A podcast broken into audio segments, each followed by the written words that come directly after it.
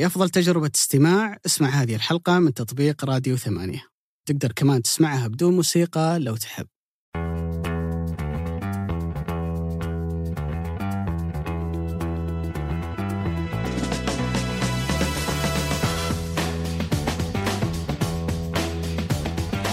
السلام عليكم ورحمة الله وبركاته. أسعد الله أيامكم وأوقاتكم بالخير واليمن والبركات، وحياكم الله في الحلقة الرابعة من مونديال مرتدة. هذه الحلقة اللي تأتي بالتوافق مع خروج منتخبنا السعودي بعد نهاية دور المجموعات من كأس العالم ألفين واثنين وعشرين. احنا اليوم نتكلم بشكل تفصيلي عن مشاركة منتخبنا الماضية، أو عفوا مشاركة منتخبنا الحالية، ولكن في كل المباريات الماضية، وبنتكلم بشكل أدق عن مباراة المكسيك، وبعد ذلك بنبدأ نقيم كيف كانت تجربتنا بشكل تفصيلي. وبعد ذلك بإذن اللي ما تنامعنا بتكون كل الحلقات القادمة من مونديال مرتدة تتركز على أهم الأحداث في الأدوار الإقصائية. بتكون عندنا حلقة في دور ستة عشر، ما راح بس نغطي مباراة واحدة، يعني إذا شفت العنوان لا تتوقع أن احنا بس بنتكلم عن هذه المباراة، لا، بنتكلم عن أغلب المباريات اللي بتكون في دور ستة عشر. بعد ذلك نفس الحال في دور الثمانية، ثم بعد ذلك في نصف النهائي، ونختتم بما بعد النهائي بإذن الله. ولكن اليوم احنا بنتكلم عن مشاركتنا وعن مباراة منتخبنا أمام المكسيك اللي انتهت بنتيجة اثنين واحد، ولكنها على مستوى الأداء كانت أقل بكثير من أن احنا بس نخرج باثنين واحد مع الأسف. كيف كانت تجربتنا؟ تعالوا نفصل بشكل أدق، وتعالوا معنا ومع الحبيب القدير أبو علي. أبو علي أقول لك هارد لك، كيف كانت ليلة كمس؟ ليلة يعني المشاعر فيها مختلطة بأمانة، يعني منتخب عيشنا شعور السعادة الكبيرة جدا بعد مباراة الأرجنتين، شعور بالرضا نوعا ما بعد الأداء اللي كان أمام بولندا، وشعور بالحسرة أكيد أنه أنت تخرج من دور المجموعات. هي مش أول مرة حين نطلع من دور المجموعات، لكن ممكن مرارة الشعور بشكل كبير جدا، لأنه أنت بديت من أعلى نقطة، خدت نقاط المباراة اللي ما كان أحد يتوقع أنه أنت راح تطلع بأي شيء منها، ومن ثم في المباريات اللي ينقال عنها أنه عندك فرص أكبر، البعض يرى أنها في المتناول، أنت ما قدرت تخرج منها بأي نقاط. ممكن نقطة واحدة كانت توصلك للدور الثاني، ولكن تعرضنا لخسارتين في المباراتين الأخيرة. المستوى خلينا نقول في مباراة المكسيك كان أقل بكثير مما كان عليه في مباراة بولندا، لكن في نهاية الأمر الحصيل أنه أنت مرة أخرى في ذيل المجموعة، وتغادر مرة أخرى من دور المجموعات. وأعتقد أنه هذه الحصيلة النهائية اللي خرجنا بها من هالمشاركة تفتح أسئلة كثيرة، أعتقد أنه لابد من الإجابة عليها ولابد من التفصيل فيها، لأنه اختزال المشاكل في نقاط بسيطة أعتقد أنه ما حيوصلك الحلول. طيب قبل ما ندخل في خلينا نقول تفاصيل مباراة المكسيك، أنا أعتقد أنه واحدة من أكثر الأشياء اللي خلت الجو العام أمس جو محبط هو نقطة أنه إحنا خسرنا اثنين واحد صح، بس هذه الخسارة كانت أسوأ بكثير اللي كانت من الخسارة اللي كانت اثنين صفر قدام بولندا. ليش؟ لأن مستوانا وأدائنا كان جدا هزيل. لو تذكروا بعلي هنا تحديدا لما كنا نتكلم من أول حلقة أنه المهم أن نعكس صورة إيجابية تعكس واقع تطورنا الرياضي اللي صار أمس. يعني نتجرد من كل المنافسين، من الأرجنتين ومن بولندا ومن المكسيك، هو لا يعكس أبدا اللي صاير عندنا. احنا أفضل بكثير من الشكل اللي ظهرنا فيه أمس، والأسباب أنا أعتقد أنها بتكون كثر، ولكن الطموح أنه إحنا ندخل مباراة طموحنا فيها أن ننتصر فقط، بعد ذلك نتأهل، وينتهي واقع المباراة بالأرجنتين عفوا المكسيك تحتاج هدف واحد بس وهي اللي تتأهل.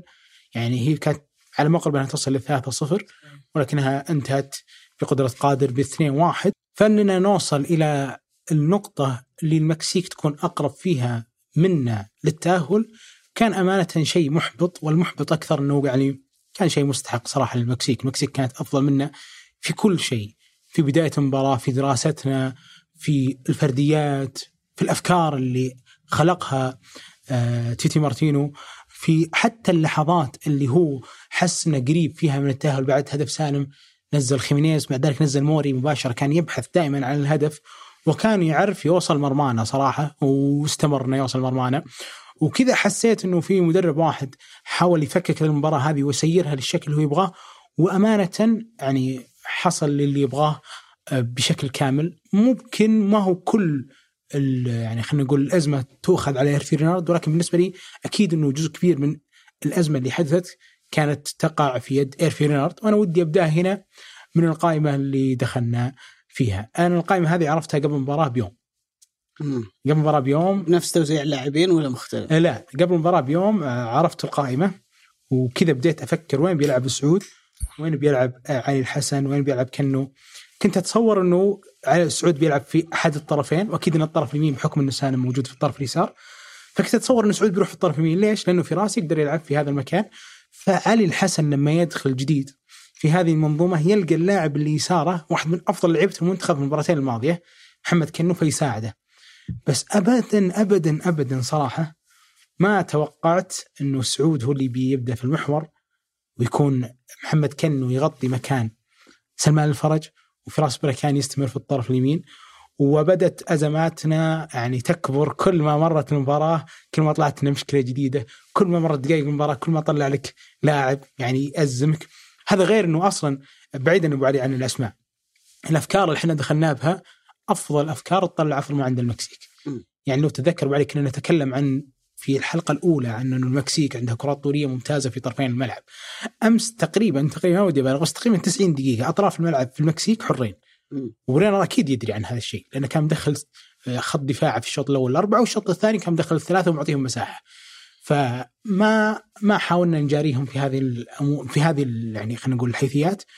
ونفس الحال في لحظة بناء الهجمة ونسونهم كنا كارثيين. صحيح. لكن أنت كيف شفت هذه التشكيلة؟ هل هي متوقعة؟ إذا كانت متوقعة أنا بيعرف إنه ليه اختار هذا الوقت وليه اختار هذا الاسم. فأنا أعتقد إنه مشكلتنا الأساسية ضد المكسيك إنه هالمباراة كانت مباراة ثالثة، استنزفنا كثيرا في مباراة الأرجنتين ومباراة بولندا. صحيح المباراة الثالثة لهم مثل ما هي لنا، لكن أعتقد إنه على الجانب البدني المنتخب السعودي واحد من أقل المنتخبات اللي موجودة اليوم على مستوى كأس العالم. ولما تيجي توصف اللاعب السعودي وتقول عنه تاخذ مميزاته وإيجابياته، نادرا ما أنك تحكي عنه إنه لاعب بدني بالمقام الأول. أنا شفت كلام لويس إنريكي، طبعا هو قاعد يعلق يدرب إسبانيا في كأس العالم وقاعد يعلق على كل الأحداث اللي قاعدة تصير فيها. الغريب إنه يبث من تويتش. بالضبط بالضبط. صار ف... كل صورة المدرب الصارم في عينه. ولا يحتاج مؤتمر صحفي اللي عنده بيقول للناس بشكل مباشر. الشاهد أنا بعد مباراة الأرجنتين تكلم عن المنتخب السعودي وأثنى علينا في الجانب البدني. بصراحة شيء ملفت إنه يعني تمدح المنتخب السعودي في الجانب البدني تحديدا. ليش صار هالموضوع؟ لأنه أنت بذلت جهد كبير جدا قد يكون يفوق طاقتك، يفوق المعدل الطبيعي اللي أنت تقدر تبذله في مباراة ضد الأرجنتين وبعد ذلك ضد بولندا. فأتت النتيجة أنه أنت تدفع الثمن ضد المكسيك. تقدر تقيس الموضوع على حاجتين، الأولى الإصابات الكثيرة اللي صارت عندنا وفي معظمها إصابات عضلية. يعني خلي إصابة ياسر الشهراني اللي كانت بسبب اصطدام مباشر مع محمد العويس، لكن إصابة سلمان الفرج، إصابة محمد البريك، عدم جاهزية سامي النجعي وأكثر من عنصر ثاني، بعض اللاعبين حتى ما دخلوا في التمارين الجماعية لقبل المباراة بيوم أو يومين. كل اللاعبين كانوا مستنزفين بشكل كبير جدا من المباريات السابقة. بالتالي أنت دخلت للمباراة اللي ضد منتخب سريع جدا، رتمه خاطف، الكورة يعني ما بين انتقالها من الحالة الدفاعية للحالة الهجومية ما تأخذ إلا ثواني معدودة جدا. مطلوب منك أنك توقف قدامهم وأنت ما أنت قادر، إنه أنت جاريهم في في الجانب البدني تحديدا.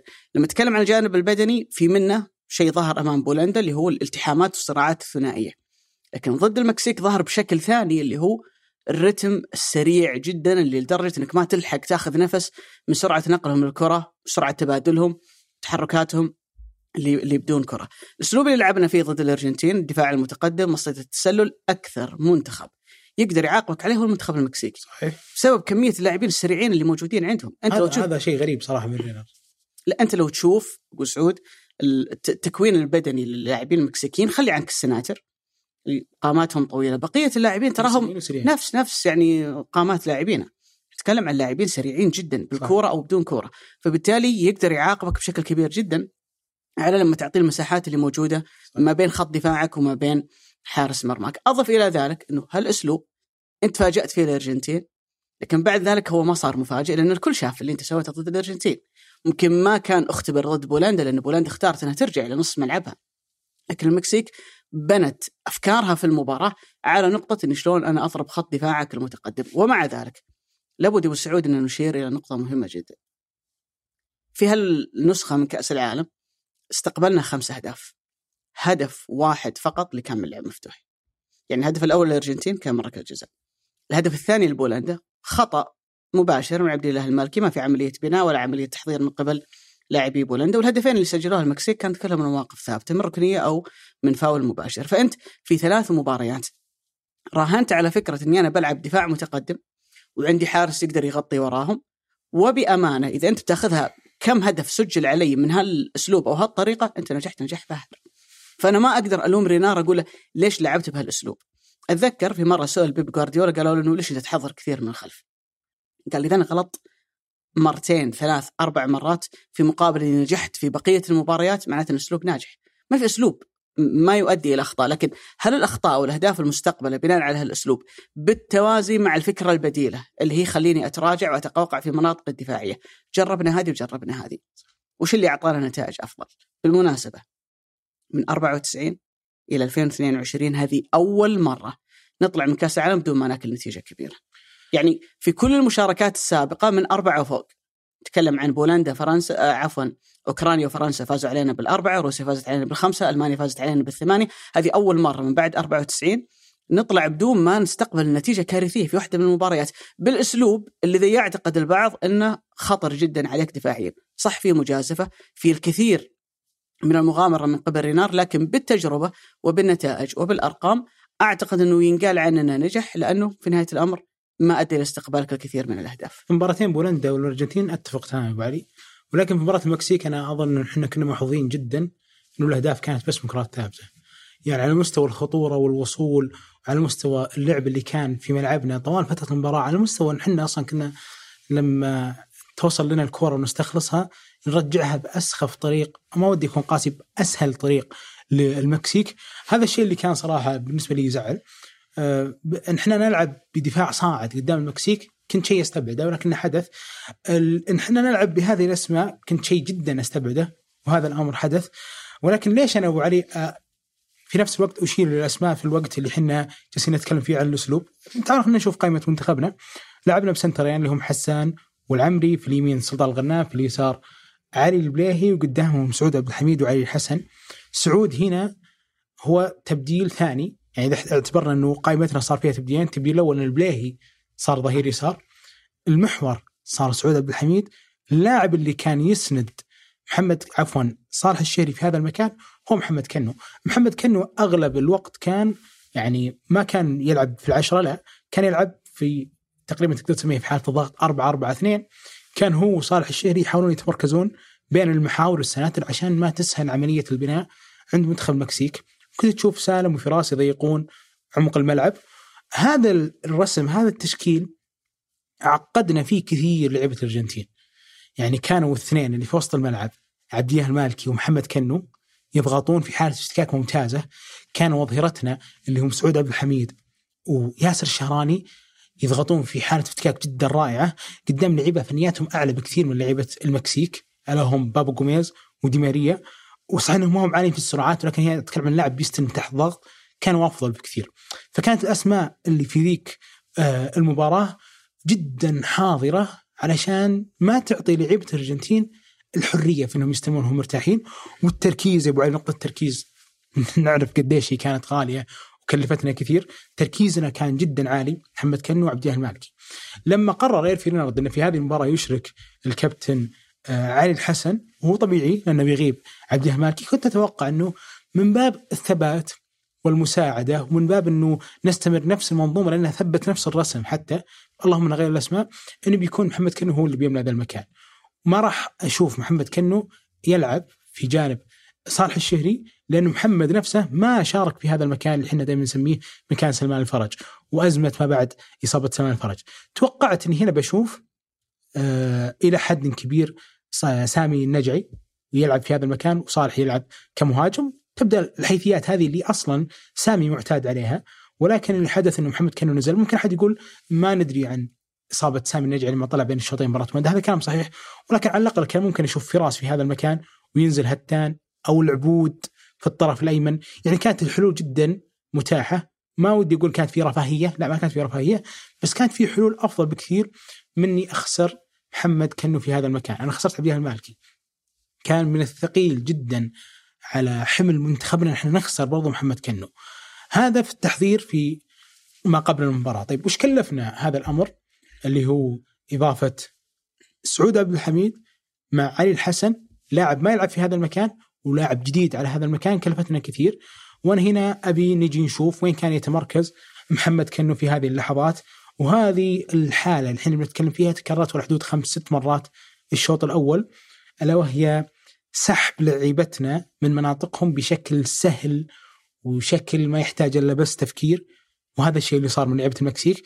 لو تلاحظ أن محمد كنو كان يوقف في المكان الصح مع شافيز اللي هو محور نادي أو عفوا محور منتخب المكسيك، وصالح الشهري كان يوقف مع هيريرا، وكانت وقفتهم هي المعتادة أنهم يغطون خطوط التمرير على المحاور، ووقفت لعيبتنا من خلفهم الأربعة نفسها تقريبا في مباراة الأرجنتين. الفارق هو التركيز والحدة، كنا غائبين في التركيز وكنا أقل في الحدة.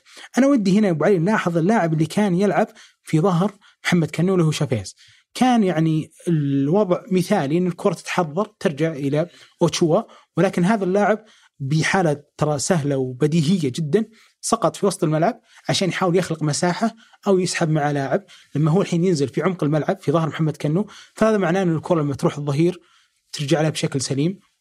ودائما ضرب الخط الأول اللي فيه أقل عدد من اللعيبة سهل، ولكن ما هو بالسهولة اللي احنا بنشوفها الحين. يعني لو تلاحظ هنا هو نزل إلى عمق ملعبنا وبدأ يتواجد في مناطق عميقة. هنا هو سحب اللي هو علي الحسن من مكانه بشكل جدا بديهي وسهل وغير منظم. الباص جاء من أوتشوا إلى الظهير الأيسر، علي الحسن اقترب منه، علي لاحظه واندفع له، وهنا بدت سلسلة الفوضى تسحب نفسها، أنه علي يضغط على لاعب محور ويطلع من مكانه. لاحظوا علي كمية المساحة وخيار التمرير السهل جدا للعيبة المكسيك في عمق ملعبنا، أربعة مدخلين كل سناترنا، ظهيرين موقفين في أقصى عرض الملعب ومساحة فاضية لأن علي طلع من مكانه. في هذا الوقت تحديدا لو كان محمد كنو موجود ممكن يعطيك توجيه، يعطيك تمركز صحيح، يعطيك كثير من الخيارات، لكن احنا فقدنا كنو مع عبد الله المالكي.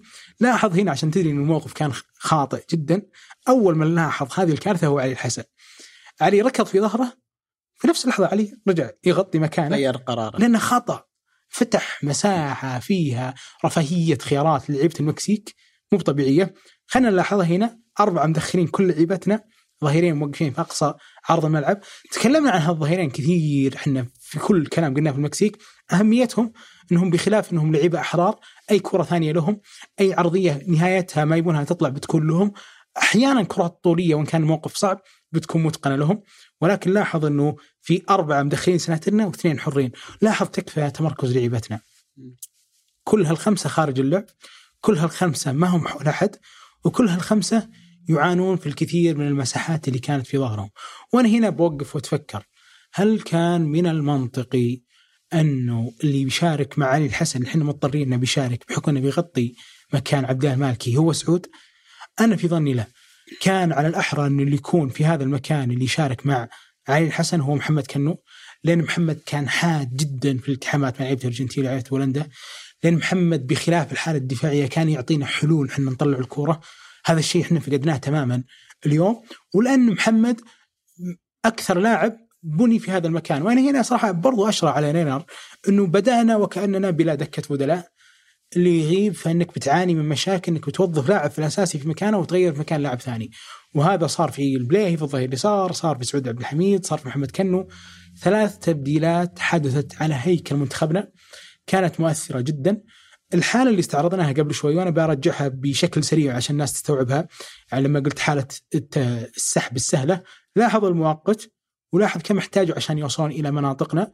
لاحظ التدرج، أقل من دقيقة لقوا مساحة ببناء سهل بديهي جدا وضربوا فيها مناطقنا. هذه الحالة على حد ما تابعت المباراة الشوط الأول بس صارت خمس مرات. في عصر يتسابق فيه الجميع لتحقيق التحول الرقمي بشكل يعزز إنتاجيتهم ويدعم نجاحهم، تمكن سولوشنز عملائها من تسريع وتيرة الرقمنة وإدارة البنية التحتية التقنية. خبرة تمتد لأكثر من عقدين في مجال حلول تقنية المعلومات خلتهم يكونون المزود الأول لخدمات التقنية في السعودية لست سنوات متتالية. تعرف أكثر على سولوشنز من خلال الرابط في وصف الحلقة.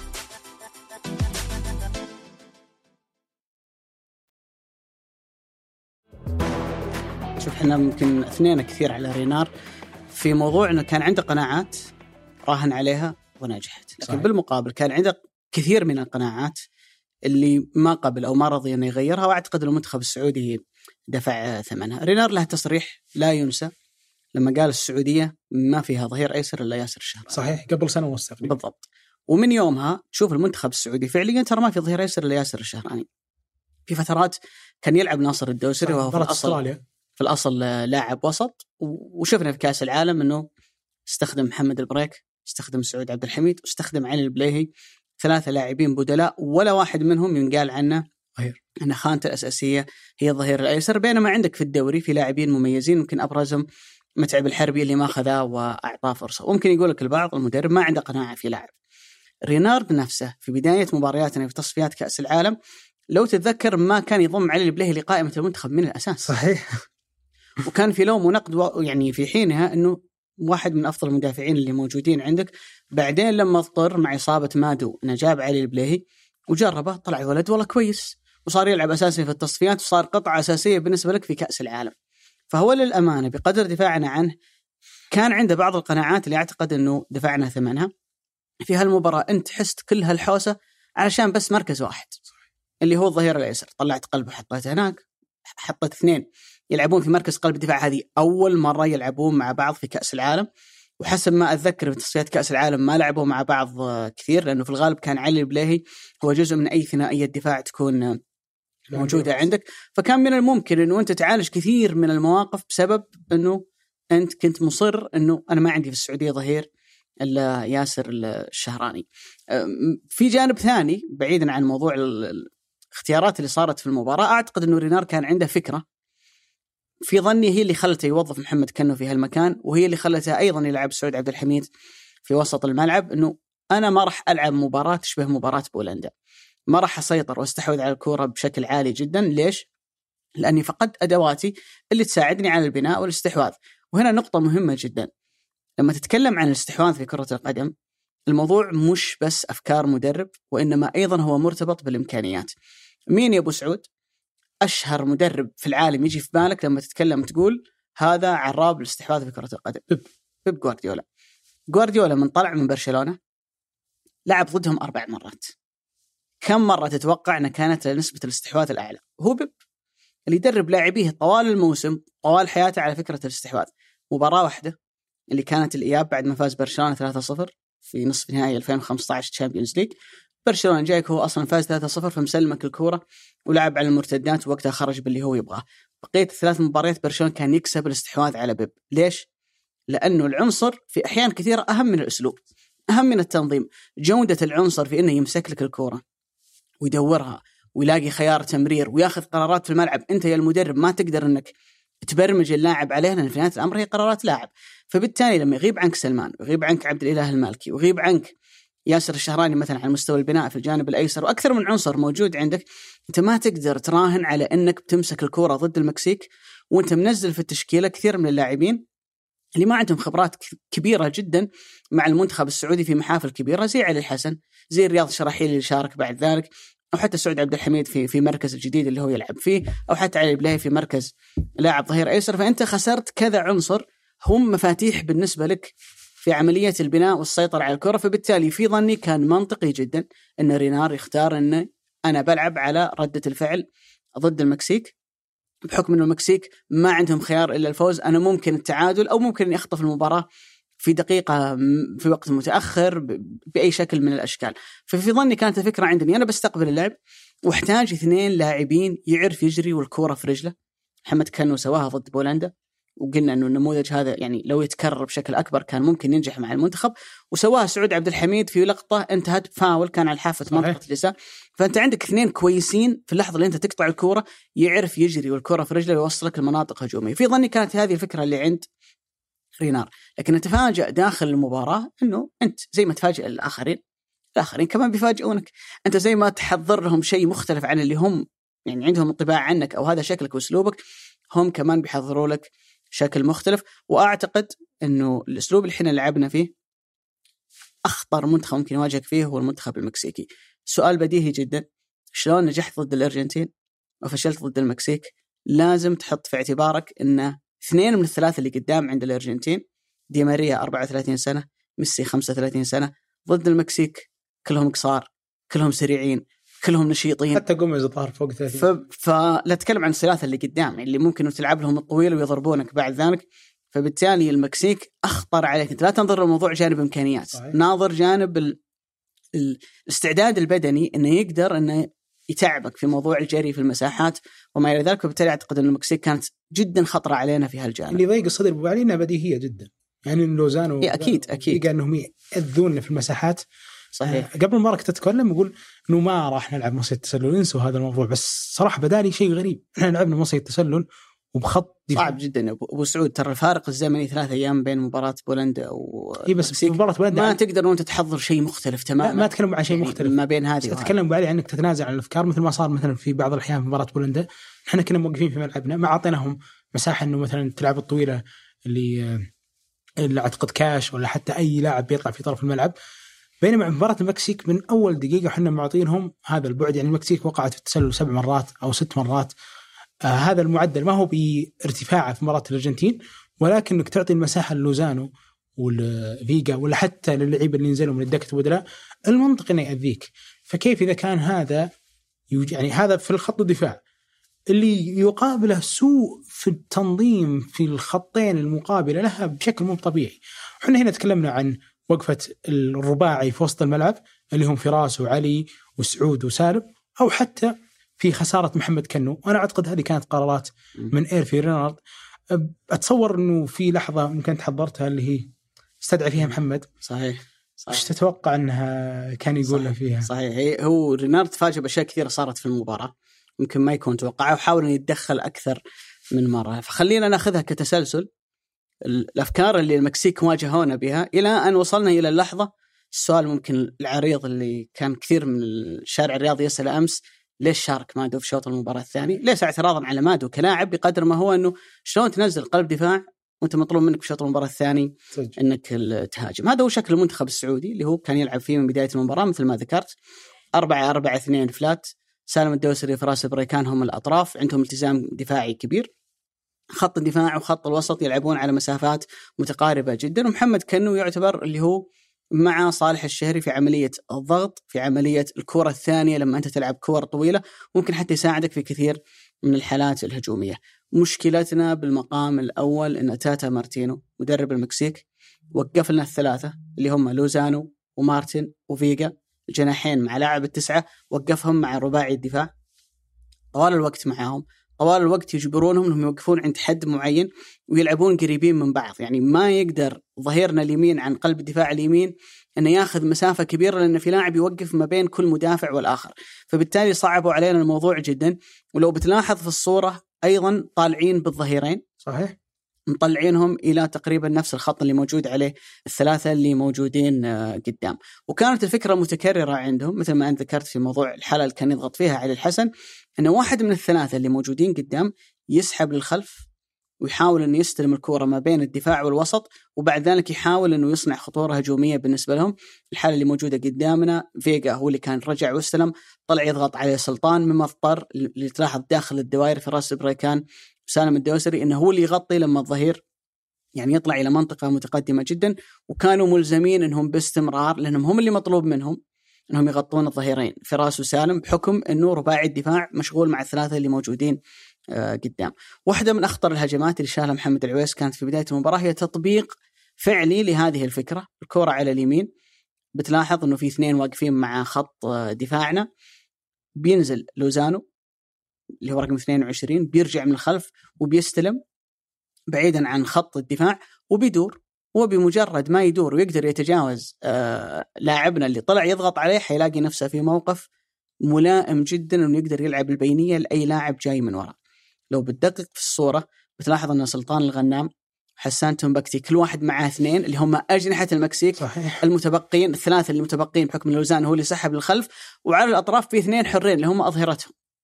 الموقف هذا تكرر كثير في المباراة، ولولا براعة محمد العويس اللي شال الكرة هذه كان ممكن أنه يكون هدف مبكر جدا بالنسبة لهم. أثناء المباراة حاول رينار أن يتدخل أكثر من مرة، وكانت الفكرة بالنسبة له أن الشيء اللي أعتقد نظرنا كثير في شوط المباراة الأول أن اللي دفع ثمن هذا التنظيم الهجومي للمكسيك هو فراس بريكان وسالم الدوسري، اللي في حالات مثل هاللقطة كنا نلقاهم يوقفون مع نفس رباعي الدفاع اللي موجود اللي عندنا، لأنهم هم اللي مطالبين هم يغطون أظهرة المكسيك اللي يطلعون إلى مناطق متقدمة جدا.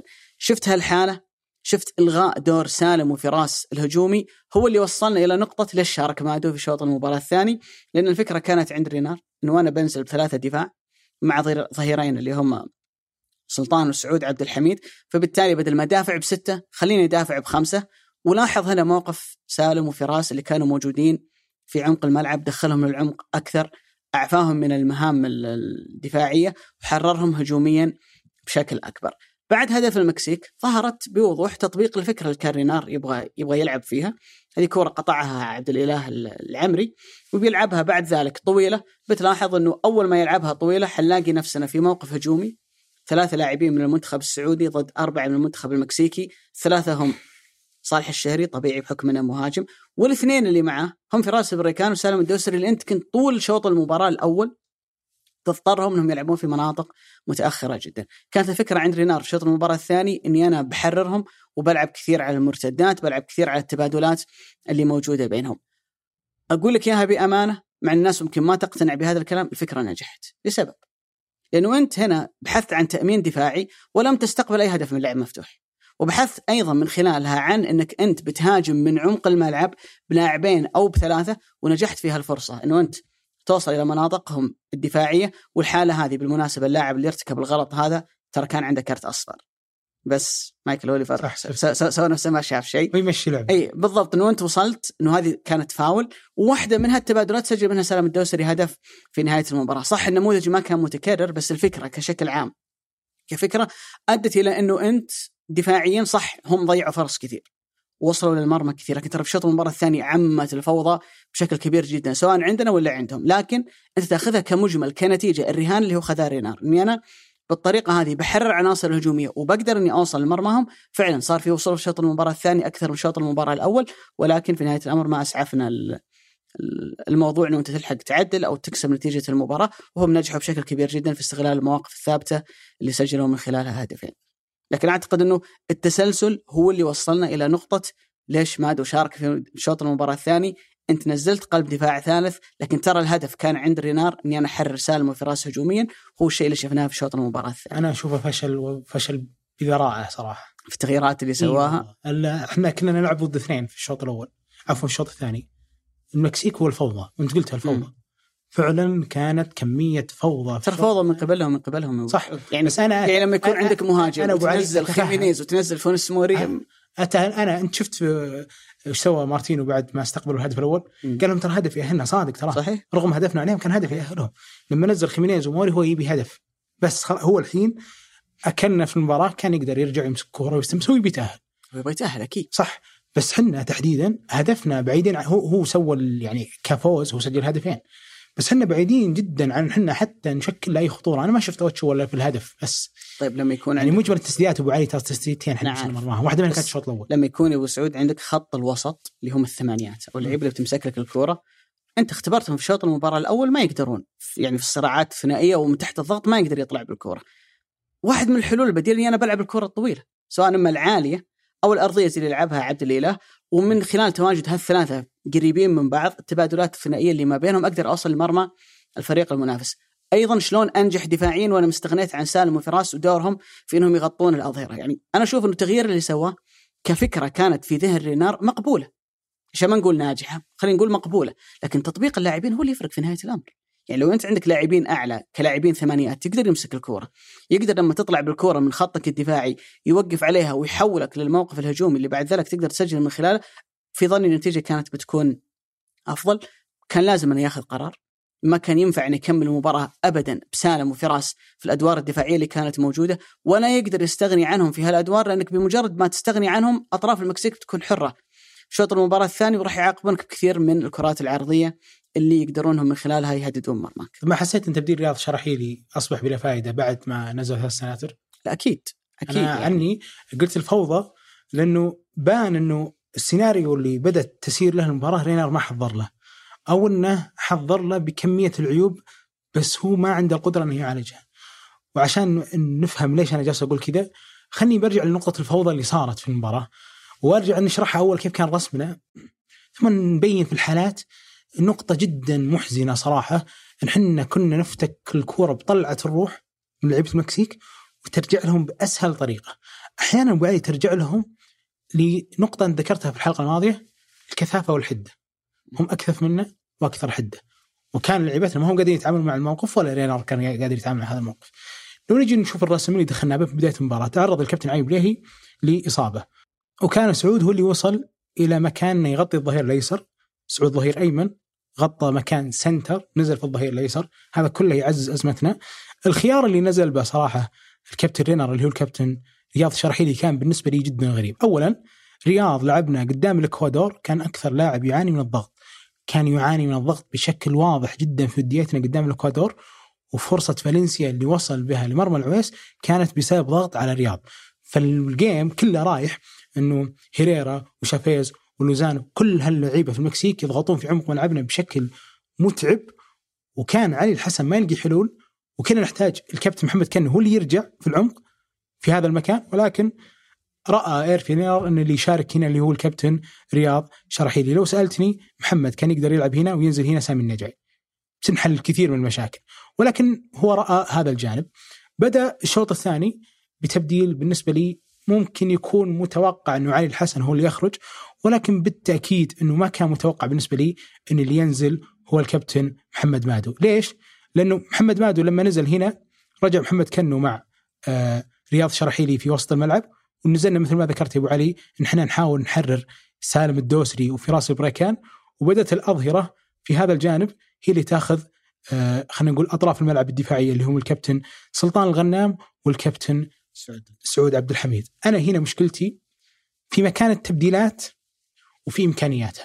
التبديل الثاني كان آه محمد آه مادو، لكن اللي قدام مادو كان رياض شرحيلي، وهذا الثلاثي بالتحديد أو هذه المنطقة بالتحديد مادو وشرحيلي وسعود عبد الحميد يعانون كثير بالكورة وفي طلعة الكورة. وأنا هنا ما ألوم محمد مادو ولا ألوم رياض شرحيلي، ألوم اللي نزلهم في هذه المباراة في هذا التوقيت. احنا نتكلم عن محور ستة إمكانياته أكبر في الافتكاك، هو أقرب لكونه سنتر، ولما احتاج أنه يفتح خطوطه في العرض الملعب في هذه المباراة برضو نزل سنتر ثالث اللي هو الكابتن محمد مادو.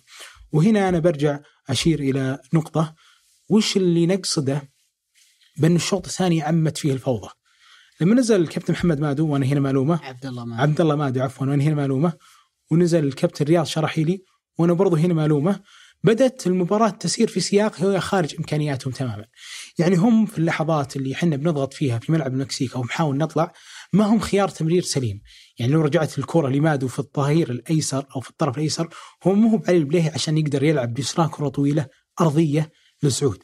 ورياض هنا برضو في نفس الوقت ما هو لا محمد كنو ولا عبد المالكي اللي يقدر يستلم تحت الضغط. في وقت ما حنا تركين كثير مساحات في ظهرنا، هم بدأوا بدون أي تأثير في هذه المباراة. ممكن الفكرة كانت عند رينار أنه يفتح عرض الملعب مثل ما قلنا، ولكن في نفس التوقيت الخيارات في حالة البناء كانت جدا سيئة، وكانت لما ترجع لنا الكرة يبالنا مع الأسف قديش احنا نتورط فيها. وهنا خلينا ناخذ حالتين على سبيل المثال، ما هو على سبيل يعني خلينا نقول الحصر، وش نقصد في سالفة ان احنا كنا تركيزنا سيء وكنا أقل حدة وأقل كثافة. لو لاحظ هذه الكرة كانت في ملعبنا في الشوط الثاني، أعتقد أنها كانت فيها اوت لنا، بعد ذلك مسكوها لعبة المكسيك، لعبوها بشكل طولي في المساحة اللي في ظهر سعود عبد الحميد لما كان صاعد، والكرة هنا مادو بدأ لأنه بيأمنها فيها. التصرف الطبيعي المنطقي المادو لأنه أيمن ياخذها، حتى لو كان يمس لأنه أيمن ياخذها لمحمد العويس وتبدأ الكرة تبدأ بشكل سليم، ولكن لأنه هو ما هو مهيئ لهذا المكان ولا عمره لعب في هذا المكان، اكتشفنا مع الأسف أنه لوزانو وصل وضغط عليه لأن حطه في منطقة آه الأوت واسترجع الكرة، وبعد ذلك رجعت في عمق ملعبنا، وهذا الشيء صراحة كان جدا محبط.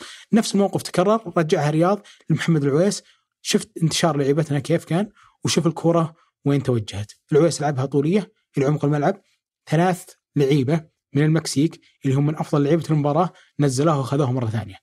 هنا أنا عندي مشكلة في قديش كنا إحنا عاجزين، إحنا بنسترجع الكرة هذه نبدأ نبنيها.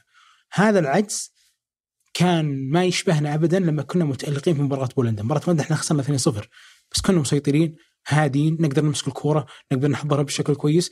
هنا بدالي أن المنتخب السعودي رجع للألفين وأربعة عشر والألفين وعشرة. أبا أوريك بعلي حالة ثانية تبين لك قديش لعبتنا كانوا عاجزين وخايفين في أنهم يستلمون الكورة تحت ضغط وحدة لعبة المكسيك.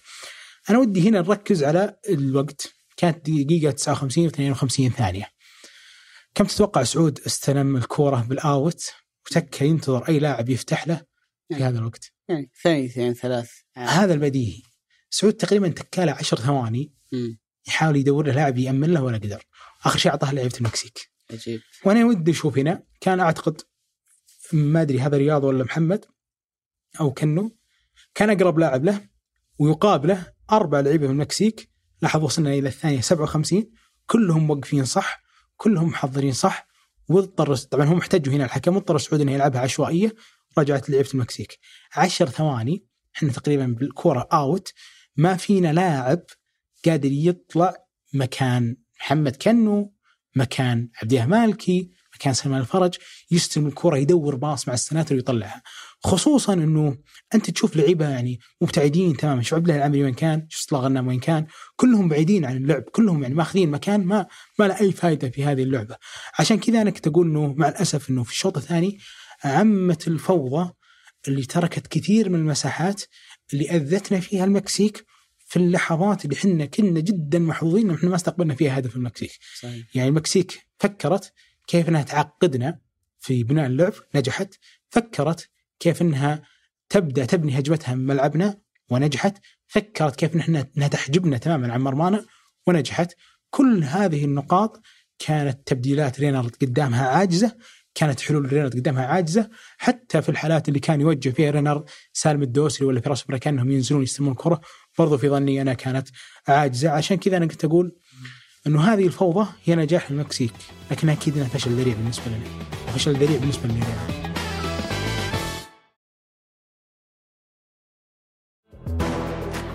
أتذكر أبو سعود أعتقد بعد مباراة الأرجنتين يعني قلتها نصا إنه الموضوع مش موضوع رغبة، لأنه في كل مرة تلعب كأس العالم أنت راغب إنه أنت تفوز. صح. لما تواجه الأرجنتين مين اللي ما وده يفوز على الأرجنتين؟ لكن الرغبة إذا لم تكن مقرونة بإمكانيات ترى ما تسوي لك شيء. والإمكانيات تحديدا في جزء منها فني، ولكن في جزء أكثر أهمية هو الجانب البدني. أنا أعتقد أن جزء كبير من مشاكل منتخبنا ضد المكسيك ما كنا قادرين بدنيا إنه نجاريه. منتخب كان قادر يضغط عليك ويعلي الرتم وياخذ منك الكورة ويتعبك في كل كورة مشتركة ما بين لاعبنا ولاعبهم، بفضل أنهم هم بدنيا كانوا أعلى منك بكثير. لو يجوز القياس أبو سعود، خلينا ناخذ كنموذج مشاركة الهلال في كأس العالم للأندية في المرتين ألفين وتسعة عشر وألفين وواحد وعشرين اللي كانت في العام الماضي. أسوأ مباراتين قدمها الهلال كانت المباراة الثالثة ضد مونتيري في نسخة ألفين وتسعة عشر، ضد الأهلي المصري في نسخة ألفين وواحد وعشرين. والقاسم المشترك أنك كنت توصل للمباراة الأخيرة وانت طافي بدنيا بعد مباراتين استنزفت فيها، خاصة المباراة الثانية، فتوصلك للمباراة الأخيرة وانت بدنيا خلاص انت ما انت قادر تعطي نفس الأداء اللي أديته في المباراتين السابقة. لما تصير مباريات بالرتم العالي هذا طبيعي أعلى بكثير من مقدرة لاعبين البدنية، ولما يحاول اللاعب أن يجاري هالرتم ترى كل مرة تحاول تضغط على نفسك تدفع ثمن في المباراة اللي بعدها، فتصل للمباراة الأخيرة وانت خلاص. ما اللي يفرق في هذا الموضوع؟ يفرق أنه أنت بدنياً أقل منهم بوضوح. والبدلاء والبدلاء أكيد. البدلاء أبو علي سعود عمره ما حيكون البديل بنفس جودة اللاعب. أنا أبو علي ما أبيه يكون بنفس الجودة، بس ما أبيه يكون غايب كل هالغياب. يعني ما أبيه يكون يعني بنفس أداء سلمان، بس هو منطق أنه كل من في هذا المنتخب يعاني لغاب سلمان. ما أبيه يعني يعاني مثل يعاني ياس شهراني، بس مو منطق ياس شهراني بيدخل ثلاثين. هذا هو الواقع. عشر سنوات. هذا هو الواقع أبو سعود. إيه في بعض المراكز في بعض المراكز الفارق ما بين الأساسي والبديل معقول. مثلا يلعب صالح أو فراس كلاعب تسعة في فارق، بس خلينا نقول بسيط، لكن سلمان عن اللي بعده فارق كبير. أنا أبو علي ما أقارن سلمان بأنه لازم يعطي كل ما يعطي سلمان، بس على الأقل يعطي الأدوار. يعني بالتأكيد لو محمد كان وقف في مكانه ولعب سامي بنكون كويسين، لو إن سامي مصاب ولعب فراس تحت مهاجم ولعب العبود حتى مع أني أمين للعبود لأن هذا مكان اللي تألق فيه مع هذا الموسم في الاتحاد تألق كبير، كان بيكون أكيد أفضل. مع أنه ناصر ممكن أخاف كثير أنه يواجه سرعات لوزانو، لكن ناصر الدوسري نفسه في مباراة استراليا لما لعب ظهير مع رينر كان يؤدي أداء جدا ممتاز. طيب أنا هنا ليش احتجت إني ألعب البلاهي ثم بعد ذلك أنزل مادو في وقت ما أنا محتاج إني أطلع كورة كويسة وأبني هدف؟ محاوري واحد ستة يعتمد تماما على لعبة بدون كورة، وعندي سنتر ثالث عنده مشكلة بالكورة أصلا ونزلته كسنتر ثالث. فبدالي إنه رينار لما حضر لهذه القائمة كلها كان في أحد عشر لاعب ومن بعدهم محاولة خلينا نقول مواكبة هالأحد عشر لاعب. يعني أنا أظن إنه سامي النجعي، أظن إنه العبود، ناصر الدوسري، كل هذه الأسماء أو حتى متعب الحربي لو نزلت وحضرت بشكل ممتاز. يعني مثلا اليوم المكسيك لما لعبت قدام الأرجنتين عندها تبديلين عن المباراة الماضية، بس كلهم كانوا في الفورمة، كلهم أداهم البدني كان جدا ممتاز. مارتن اللي سجل علينا اللي هو المهاجم واحد من أقل اللعيبة عاديين في المكسيك. موري نفس الشيء، كلهم ما هم حول خيمينيز. ولكن في نفس الوقت لما يغيب خيمينيز بسبب إصابة ما شفت المكسيك كلها تنهار. أنا عندي عتب كبير على رينار فإنه عطى جزء كبير من اللعيبة أدوار لا تناسبهم، ولما حاول يتدارك استمر بكونه يعني خلينا نقول ياخذ لاعب أساسي في مكان محدد ويروح شركة في مكان ثاني. يعني هو حضر مثلا سعود عبد الحميد، فإن سعود بيلعب محور، فإنه يحتاج علي البليهي اللي يغطي مكان الظهير اللي هو أصلا سنتر وطلع مصاب، سعود بيروح يغطيه. لاعبين أساسيين هو حضرهم ولما يلتفت يدك ما حضر أحد. أنا هذا عتبي صراحة الكبير على هيرفي. هل تعتقد أبو سعود أن هالتفاصيل اللي قاعدين نتكلم عنها لو لعب فلان مكان فلان، لو سوى هالتبديل هالتغيير، كانت بتغير من مصيرنا في كأس العالم؟ أه ما أقدر أحكم على افتراض، ولكن أنا علي يعني تصورك، يعني تعتقد أنه بيغير كثير في مصيرنا؟ أنا أقول بالتأكيد لو أنه أنا محمد أنا أنا ضد هالفكرة. طب خليني أشرح لك. أنا أقول طيب. بالتأكيد لو محمد كان يشارك في مكانه م. وسامي شارك في هذا المكان ما راح تكون. أنت تفترض أن سامي حيكون جاهز؟ أنا أفترض أن سامي لأنه كان موجود، لأن ما لعب ولا دقيقة من لما طلع مصاب بين الشوطين. إيه بس إنه هو هو طلع أصيب قبل ما ينتهي الشوط وطلع مصاب بين أو طلع بين الشوطين. ما أقدر لأنه ما نشر المنتخب أي شيء يعني صاب ما ينشر، بس طالما أنت ما شفته وكان مو موجود م. بس في نفس الوقت سامي كان جاهز في مباراة الأرجنتين ونزل نواف العابد. م. يعني ممكن يكون فيها برضو احتمال إنه تفكير تكتيكي من هيرفي رينارد. لكن أنا أتكلم عليه لو كان محمد كانه في مكان اللي خلاه فيه رينارد الشوط الثاني كنت على الأقل ما راح أعاني بالكورة. لو كنا برضو في ما ودي أكرر كلمة لو كثير، بس أنا جالس أقيس على الافتراضات. لو كان عندنا أكثر من لاعب في عمق الملعب مثل محمد كنو أو مثل سلمان الفرج يقدرون يستلمون تحت هذه الخطورة ما راح نعاني كذا، ما راح أحتاج إني أنزل مادو عشان يحرر اللي قدام، هم بيحررون. بس في نهاية الأمر أنت ما عندك إيه ويلام عليها، هو يلام عليها. في نهاية الأمر هو ما هو مدرب نادي، اللي عندي هي اللي تجهز لك اللاعبين. صحيح. اللاعبين جاهزين. بري هذه بعري بتفتح لنا باب إنه ليش ما استدعى فلان وليش ما استدعى فلان. أنا ما أنا بشوف أنا بالنسبة لي ما أعتقد إنه أحس إنه إحنا نغرق كثيرا في فكرة لو حط فلان مكان فلان لو لاعب فلان، بينما في ظني إنه مشكلة أكبر من ذلك بكثير. هي بعري إنه السنين الضوئية بيننا وبين واحد مصنف ستة عشر عالم هذه واضحة. طب ما هي ما هي الفكرة إنه أنت شلون تقلص هالفارق اللي بينك وبين إنك تلعب بأفضل موجود بأفضل شكل. مم. ما أنا شوف أنا أعتقد أبو سعود وجهة نظري إنه مشكلاتنا هي أعمق من ذلك. خليني بقول لك أنا ليش أقول إنك تلعب بأفضل موجود وتلعب بأفضل شكل. الآن في مباراة الأرجنتين اللي إحنا لعبناها في اللحظات اللي نزل فيها نواف العابد، ما بدالك نواف أبدا غير جاهز إلا. ما استغربت نواف نزل إلا. طيب لو نزل أي واحد غير نواف هل تتوقع أن بيعطي أحسن من نواف؟ أكيد. أنا بدنيا هذ... على الأقل على الأقل بدنيا. أنا هذه اللي هي مع أني أحب رينار كثير، لكن هذه حدود تضاد دي مع أفكاره. رياض شرحي لي مع فائق التقدير والاحترام، أنا ما ودي أحلف على افتراض، بس والله العظيم لو في أي مدرب ثاني غير رينار ما راح يستدعيه. وأتوقع أنه يكون شو مباراة أبها باستمرار، ما أعتقد أنها على من الخيبري ولا ودي أدخل في خيارات المستدعات عشان ما نفتح باب ثاني، ولكن كانت في خيارات أفضل منه. تبديل مادو في هذه اللحظات في وقت ما احنا كلنا ندري انه النصر مع رودي غارسيا لما يبغى يلعب ثلاث سناتر ينزل لجامي والفارو والعمري واخر خيار لا يكون مادو. فلما اجي انا ابي العب ثلاث سناتر في وقت طلع فيه البلاهي انزل مادو، هذه بدت لي مشكله. هذه مشكلتين كانت في القائمه يتحملها رينار، فهو يتحمل انه خياره الاول كان في هذه اللحظات رياض شرحيلي، ورياض بمثابه سنتر ولما نزل الشوط الثاني ما كان قادر يجاري انه نتقاد يتقدموا عليه اثنين صفر ثم احنا اللي نمسك كوره. كان مثله مثل العمري وحسان ومادو، كنا سنتر رابع. ومادو كل الكرات اللي لعبوها في ظهر سعود عبد الحميد كان تصرفها خاطئ، يا انها تنقطع منها اللوزان وترجع علينا مره ثانيه، يا انه يشتتها وترجع علينا. هذه خياراته. انا ما ودي اكون نقدي لاذع على رينر ولكن بالتأكيد أنا ما تعامل كويس مع المكسيك. في فرق بين ما تعامل كويس، في فرق بين لو خذها القرارات أنه كان شكل أو خلينا نقول مشاركة المنتخب بتتغير. أنه ما اختار العنصر المناسب هذه مشكلة، لكن يا أخي المشكلة الأكبر منها شلون توصل المكسيك المباراة الثالثة وتعطيك أعلى مباراة بدنية وأنا أعطي أقل مباراة بدنية. هذه المشكلة، شلون عندهم لاعبين يصنعون الفارق. أنت الآن انظر المباريات الماضية أو سجل مبارياتك في كأس العالم، من اللاعبين اللي كانوا دائما يشكلون لحظات فارقة في مبارياتنا ضد المنتخبات تراهم في الغالب لاعبين يلعبون في أعلى مستوى.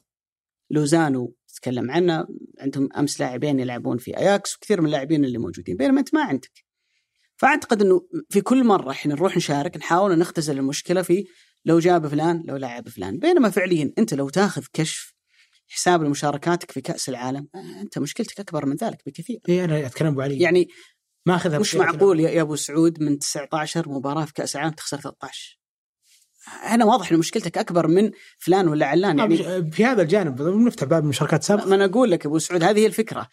أنا يهمني في فترة زمنية ما أقدر أغفلها أبدا اللي هي ما بين أربعة وتسعين اللي يقال دائما أنها المشاركة الأنجح، وما بين النسخة الحالية اللي كانت مع رينار. عندنا في النص بينها أربع مشاركات في كأس العالم. إحنا عندنا وعلي كارثة سنين بنى عليها مصايب، إنه اللي دربنا في التصفيات ما دربنا في كأس العالم، إنه بيتزي يجي أول مباراة يلعبها تكون افتتاح روسيا، إنه كالديرون أول يلعبها تكون مباراة تونس. هذه مصايب يعني بسنين راحت. بس أنا أتكلم عن اللحظات في هذه المباراة اللي هي مباراة المكسيك. هل كان في يد رينار أفضل من اللي ظهر؟ بس أنا أعتقد أنا إن... هذا عاتب على تدري إيش بعلي، لأنه رينار قدم لي أداء قدام بولندا وقدام الأرجنتين ما يشبه أبدا الأداء اللي صار قدام. يعني أنا أزعل ترى أبو علي، أنا أزعل مرة لما الناس تيجي تقول وسوينا فزنا قدام مع الأرجنتين وقدام بولندا والمكسيك ما صار شيء. اللي يصف مباراة بولندا مع المكسيك يغفل الكثير.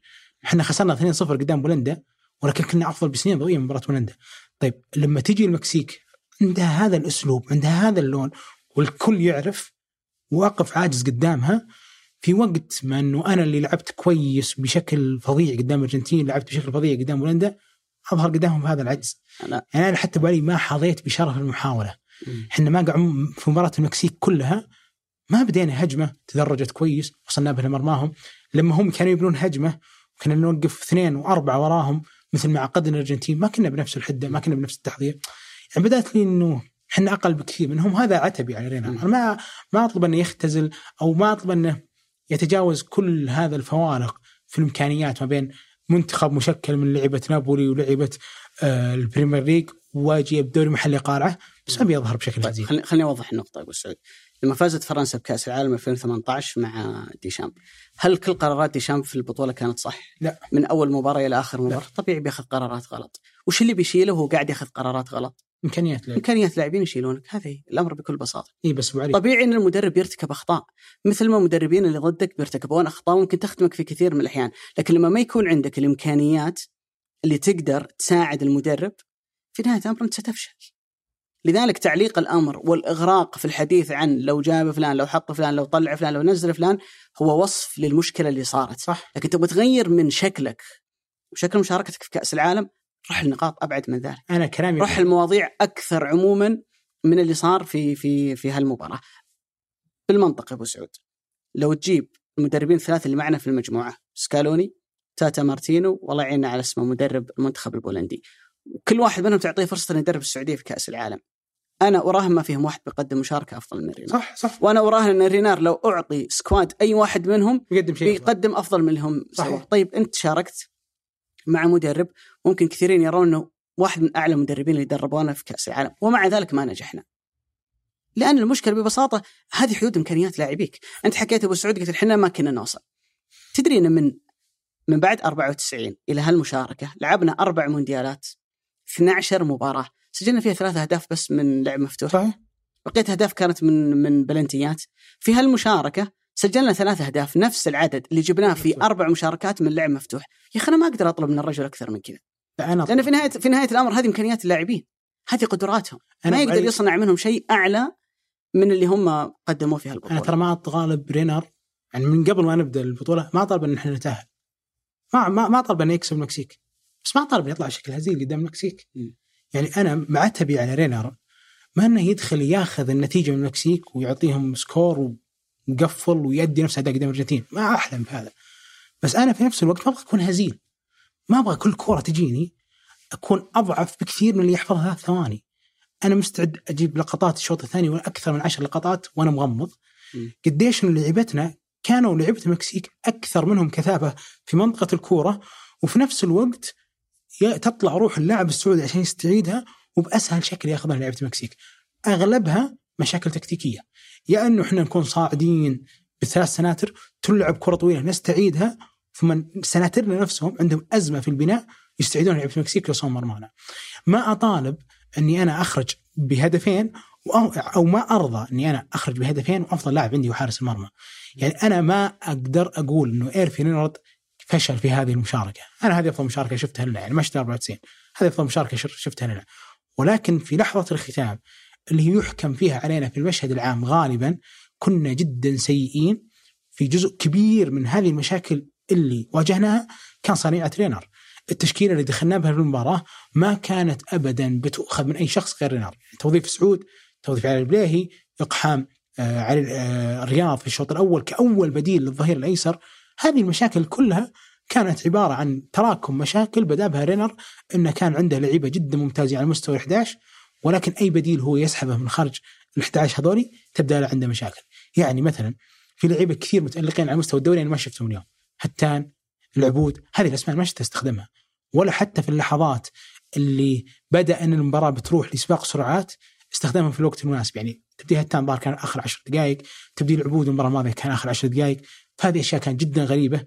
كان من البديهي والمنطقي تماما أنه لما أصيب عندنا البلاهي ورينر في ذيك اللحظة قرر أن سعود بيلعب ظهير يسار، رجع كانوا مكانه ونزل سامي. ما تبي سامي نزل العبود ونزل فراس كمهاجم ثاني، خصوصا أنه في الشوط الثاني من مباراة الأرجنتين لما لعبنا المضغط أربعة أربعة اثنين كان الطرف مين وقف نواف العابد، وكان أقرب لاعب لصالح هو فراس. هذه فكرة طبقتها، فراس لعب في هذا المكان. ولكن يضيق صدري صراحة بالحيل أنه في هذه اللحظات اللي حنا المفروض نختتمها بمشهد يعكس تطورنا الرياضي، لما تضغط علي المكسيك بكل لعبتها أقدر أطلع الكرة وأذيها، أقدر أوصل مرماها. هذا الشيء ما يصير. اللي يصير إحنا نرجع لهم الكرة وهم يستمرون في الهجوم علينا، وعلى هذا المنوال إلى أن طلعنا أن المكسيك اللي كانت مطالبة أنها تفوز ثلاثة صفر عشان تحيي بعض الأمال من مباراة هولندا والأرجنتين وصلت، وحنا ما كنا نقدر نسوي شيء. يعني حنا صحيح ما استقبلنا إلا هدفين في هذه المباراة، بس على الأحرى على الأحرى كان المفروض نستقبل أربعة. صحيح ما استقبلنا الهدفين كرتين ثابتة، بس دفاعنا كان هزيل، أي كرة وراه شوط ثاني كانت توصل. وهذا عتبي أنا أمانة على هيرفي رينارد. ما ودي أدخل في تعمق الناس اللي كانت تقول أنه هذه المشاركة بدت سيئة لأنه القوائم كانت خاطئة وإلى آخره. هذه المشاركة ما هي سيئة، هذه يعني ثاني أفضل مشاركة في تاريخنا وأفضل مشاركة أنا شفتها. ولكن في نفس التوقيت الشكل مو بالنتيجة، الشكل اللي ظهرنا به ما يعكس أبدا الشكل في المباراتين الماضية، وهذا عتبي الكبير على رينارد في, تع... في اختياراته في المباراة قبل ما تبدأ وأثناءها كان فيها مشاكل مشاكل صراحة أرقتنا كثير. إجمالا أعتقد أنه هي واحدة من المشاركات اللي تحتار صراحة، يعني في في أنك تعطي عليها حكم هي ناجحة ما هي بناجحة، لأنه يعني أنك تأخذ ثلاث نقاط في أول مباراة ويصير باقي لك بس فوز أو ممكن تعادلين توصلك الدور القادم وما تنجح، أكيد أنه يترك خيبة أمل كبيرة جدا. أنا في ظني أنه المنتخب ما أتكلم عن اللاعبين أداء، ولكن في تعاطينا حنا مع المنتخب حنا متأثرين بشكل كبير جدا بسقف التطلعات. صحيح. اللي ارتفع كثير بعد مباراة الأرجنتين. صحيح. بدليل أنه جماهيريا وحتى كطرح إعلامي قبل مباراة بولندا ما حد يتكلم إلا عن الفوز، وقبل مباراة المكسيك ما حد يتكلم إلا عن الفوز. بينما لو بترجع بالزمن للوراء ترى ما كانت كل الناس طالبة إنك تفوز لا على بولندا ولا على المكسيك، فبالتالي أنت تأثرت وبشدة بمستوى التطلعات اللي ارتفع بعد مباراة الأرجنتين. أنا أقول قد أشعر أنه طبيعي بالي. هو طبيعي طبيعي، بس الفكرة هي لا ينسينا هالموضوع أنه ترى في فارق إمكانيات بينك وبينهم، وأنا لازلت مصر ومتمسك برأيي أن الموضوع موضوع إمكانيات. لما تكلم أبو سعود أخطاء مثلا في البناء ولا في السيطرة على وسط الملعب، لأن هذه إمكانيات لاعبيك، لأن هذه قدرات في نهاية الأمر، هذا هو المستوى اللي أنت موجود فيه. لما بدنيا تنتهي كأس العالم وأنت عندك محمد البريك وياسر الشهراني وسلمان الفرج وسامي النجعي وعلي البلاهي، الجماعة كلهم طالعين إصابات عضلية، وسالم الدوسري الله يشفيه احتمال ممكن يكون عنده إصابة، محمد كنو ضغط على نفسه عشان يكمل المباراة هو، سالم الدوسري اللي تعرض لإصابة أثناء المباراة، هذه دلالة على أنك أنت بدنيا ما أنت قادر تقارعه، ما أنت قادر تجاريه. هذه مشكلة. مهما حاولت أنك تحسن وتطور الدوري المحلي عندك، ترى سيظل مستوى اللاعب اللي جاي من الدوري هذا هو، يقف عند حد معين. الجماعة قاعدين ينازلونك بلاعبين أوكي موجود على دوريهم، ودوريهم قوي وجيد وما عليه كلام، لكن كمان عندهم شيء إضافي اللي هم عناصرهم اللي تلعب في بطولات أوروبية مميزة، فبالتالي بيظل الفارق هذا موجود. كلامي لا يعني أنه ما صار في أخطاء، صار في أخطاء في قرارات من اللاعبين، في قرارات من المدرب، وفي تحضير. ما في مدرب في العالم بيقدر ياخذ القرارات كلها صح، لكن وش اللي يخليك تنجح على الرغم من وجود بعض القرارات الخاطئة؟ هي جودة اللاعبين اللي موجودين عندك. يعني مثلا لما كان العام الماضي يقال عن ريال مدريد في دوري أبطال أوروبا إنه ينجح على الرغم من أنه يقدم مباريات سيئة، لأنه كان فعلا ياخذ قرارات خطأ ويبدأ المباريات بشكل سيء، لكن لديه من الجودة والخبرة اللي يخليه بعد ذلك يرجع ويعدل من مساره في المباراة أو مساره في البطولة. الموضوع إيش؟ موضوع إمكانيات في نهاية الأمر. أعتقد أنه لابد أن نواجه حقيقة أنه حنا قاعدين ندخل كل كأس عالم وحنا الأقل إمكانيات. يعني البطولة هذه ممكن كوستاريكا وقطر هم اللي حولنا حوالينا، البقية هم أعلى منك بكثير. أكثر من أنك تغرق في في نقد ولو مدرب ولا مشي هذا ولا حط هذا، فكر كيف تقلص الفارق هذا اللي بينك وبينه. الشغل من هنا إلى ألفين وستة وعشرين هو على فكرة شلون تقلص الفارق اللي موجود بينك وبينهم. ناس تتكلم عن تجنيس، ناس تتكلم عن احتراف اللاعبين خارجيا، ناس تتكلم عن تقليص عدد اللاعبين الأجانب، كلها حلول مطروحة. أنا أنا بالنسبة لي أعتقد باستثناء استثناء يعني احتراف اللاعبين السعوديين خارجيا، الباقي كلها أنا بالنسبة لي أعتبر كلام فاضي. لا موضوع التجنيس بيحل أزمتك بشكل كبير، ولا موضوع قلص عدد اللاعبين الأجانب. قلص عدد اللاعبين الأجانب فاهم المشكلة عكس. ما هي الفكرة وش هو؟ أنا عندي لاعب هذا مستوى، شيل الأجانب عشان يلعب دقائق أكثر في الدوري، يلعب, يلعب أكثر بس بينزل الرتم، بينزل يعني المستوى بينزل. هو فهم أقل يعني يطالب هذا شيء، فاهم عكس. ما حد خلانا نقارعهم هذا الم... في هذه المباريات، مباراة بولندا ومباراة أثير الارتفاع. على فكرة حتى حتى موضوع التجنيس أبو سعود، الناس لابد أنها يعني تفهم الأمر على تصوره الحقيقي. الفيفا ما راح يسمح لك تجنس لاعب اللي لازم يلعب عندك خمس سنوات. صحيح. لنفترض يعني الأعمار اللي بالعادة ممكن تجيب فيها لاعبين من الخارج، يعني اثنين وعشرين، قل لي إذا أنت جيد بتجيب اثنين وعشرين ثلاثة وعشرين. ترى كل اللعيبة اللي أنت تحبهم في الدوري السعودي، من حمد الله، الرومارينيو، الإدواردو، كلهم ترجوك في عمر متقدم. لكن على فرض أنك بتجيب واحد كويس عمره اثنين وعشرين سنة، بيبدأ يلعب معك وعمره سبعة وعشرين، بيعطيك بالكثير خمس ست سنوات وبيمشي. الآن من هنا إلى كأس العالم الجاية اللي هي ألفين وستة وعشرين، ما في ولا لاعب جديد، ما أتكلم عن اللي موجودين من قبل، جديد بيجيك وبتقدر تلعبه في كأس العالم القادمة ألفين وستة وعشرين. بالتالي التجنيس ما هو بحل. الناس اليوم اللي يتكلمون عن مثلا، نتكلم عن التجنيس أبو علي، لا لا فرنسا، بلجيكا وبقية المنتخبات، الموضوع هو تنويع خيارات. أنا عندي مدرسة تدريبية جيدة وعندي دوري قوي وتنافسي، بدل ما يلعبون فيه اللعيبة بس ذوي البشرة البيضاء الشقر البلجيكيين، خليني أدخل معاهم أبناء المهاجرين من عرب وأفارقة وغيرهم، ممكن يعطوني خلينا نقول تنوع على مثلا بنيات جسمانية ممتازة تتكلم زي مثلا لوكاكو، ممكن سرعات ومهارات أعلى زي الشاذلي وكراسكو وغيره اللي هم واحد أسباني وواحد مغربي، فبالتالي ممكن يعطيني تنوع، بس ترى كلهم طالعين من نفس المدرسة. هل لما أجيب لاعب برازيلي ولا أرجنتيني وعمره اثنين وعشرين ثلاثة وعشرين سنة ولاعبه في الدوري السعودي أربع ولا خمس سنوات، أفترض أنه بيكون نفس مستوى لوزانو اللي يلعب في نابولي ولا ليفاندوفسكي اللي يلعب في برشلونة، ما راح يحلك ما, ما, ما راح يحلك الموضوع بشكل كبير. ولذلك هالأسلوب اللي يجيب لاعب صغير وخليه يلعب في الدوري عدة سنوات وبعدين يلعب منتخب، ترى ما طبق على قطر ولا الإمارات يعني، وفي منتخبات ثانية بس بشكل أقل، وما أعطوهم ذيك النتائج الكبيرة. أنا بتكلم عن فشل بعد. التجنيس اللي قاعد يصير برا إن شخص يتدرج من عمر صغير، يلعب زي زي اللعيبة الثانيين، وبعد ذلك ممكن يقدم إضافة للمنتخب. فما أعتقد إنه لما أجيب لاعب من أي بلد إن كان وعيشه خمس سنوات في الدوري السعودي مهما كانت إمكانياته إنه بيعطيني مستوى أعلى. يا أخي سالم الدوسري موهوب، وسلمان الفرج موهوب، وكثير من اللاعبين عندهم إمكانيات عالية جدا، لكن لأنهم يلعبون في هذا الدوري، هذا مستوى التنافس. هو يلعب لمدة أربع سنوات، هذا مستوى المنافسة اللي هو موجود فيها. يروح يلعب في كأس العالم، مطلوب مني ألعب ثلاث مباريات رتمها عالي، طحن على الجانب البدني في ظرف تسعة أيام، يا أخي ما أقدر.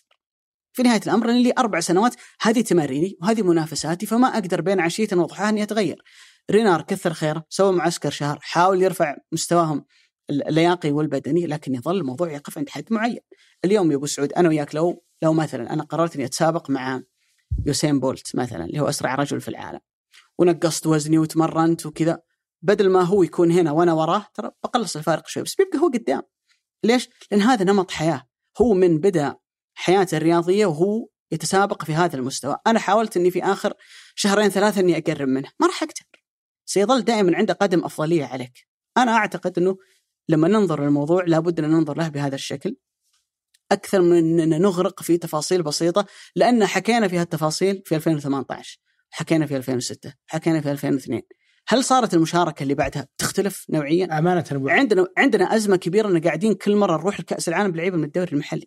شوف بعدين هذه المشكلة لابد لابد أن يوضع لها حل. أنا ما أشوفها صراحة المعضلة اللي بتأذينا، ولا أشوف صراحة أنه ألفين وثمانية عشر إحنا نفس ما ظهرنا فيه في ألفين واثنين وعشرين. يعني ظهرنا فيه في ألفين وثلاثة عشر لما كنا ماخذين ثلاث نقاط من مصر بعد ما مصر خرجت وضمنت الخروج، منتخب عربي، وإلى حد كبير مصر أصلا كانت في مرحلة انهيار لدرجة أنها ما تأهلت في هذا المونديال. ما تشبه أبدا احنا فزنا على الأرجنتين وأدينا أداء عظيم قدام بولندا وكنا أفضل من بولندا بشهادة كل من شاف المباراة. تختلف يا أبو سعود، لكن, لكن هل أنت تغيرت كثيرا؟ خلني أشرح لك. دخلت البطولة قال عنك إنك مرشح، قال عنك لا لا لا أبو علي، ما في أحد ما في أحد واحد من أقل ثلاث منتخبات في البطولة. ما في أحد ذو عقل بيتركنا نحن مرشحين، م. ما في أحد عنده عقل بيصورنا نحن عند المرشحين. لأن نفس الموقف التغيير اللي أنت لازم تسويه هو اللي يوصلك إلى مرحلة أنه ينقال عنك قبل لا تبدأ البطولة أنت مرشح أنك تتأهل. لا حقوب علي، المنطق اللي حنا لازم نفهمه أنه ما في منتخب آسيا بيكون مرشح لكأس العالم لو يموت. م. اليابان عندها من أصل تقريبا ثلاثة وعشرين لاعب كلهم محترفين. اليابان اليوم قدام كوستاريكا اللي طلعت في البطولة سبعة، فأول مباراة عجزت أنها تسجل هدف وبتطلع. أستراليا نفس الحال، إلى حد كبير حتى قدام التصفيات كنت تاكلها. كوريا الجنوبية اللي عندها كم من اللعيبة المحترفين على رأسهم واحد من أفضل لعيبة العالم سون، برضو في نفس المنوال كل سنة. السنة الماضية طلعت من دور المجموعات وعلى آخره. هذا منطقة، هذا مكاننا الجغرافي من هذا العالم. حنا ما نطالب أننا نطلع أو حتى نتأهل في مجموعة أنا قرأت فيها المكسيك ترتيبها ستة عشر على العالم، وبولندا ترتيبها خمسة وعشرين على العالم، والأرجنتين الثالث إلى قبل سنة كان الأول. أنا ما أطالب أني أقارعهم، أنا أطالب أني ما أطلع بشكل هزيل. عشان كذا أنا كنت راضي في مباراة بولندا رغم خسارتنا، وناقم في مباراة المكسيك رغم خسارتنا اثنين واحد أقل من نتيجة بولندا. ما عندي شك أنه كمية الإحباط اللي حصلت بعد المباراة ما كانت على النتيجة أبدا، كانت على الأداء. أداءنا كان جدا هزيل. فلو افترضنا أنه إحنا أدينا نفس الأداء قدام بولندا بس اللهم أن النتيجة طلعت اثنين واحد، نفس النتيجة ترى الكثير بيطلع راضي، بس أدائنا كان هزيل. عشان كذا إحنا عندنا كثير من الناس ما هي مقتنعة باللي صار، لأنه ما هو لين سقف الطفوع كان كان مرتفع.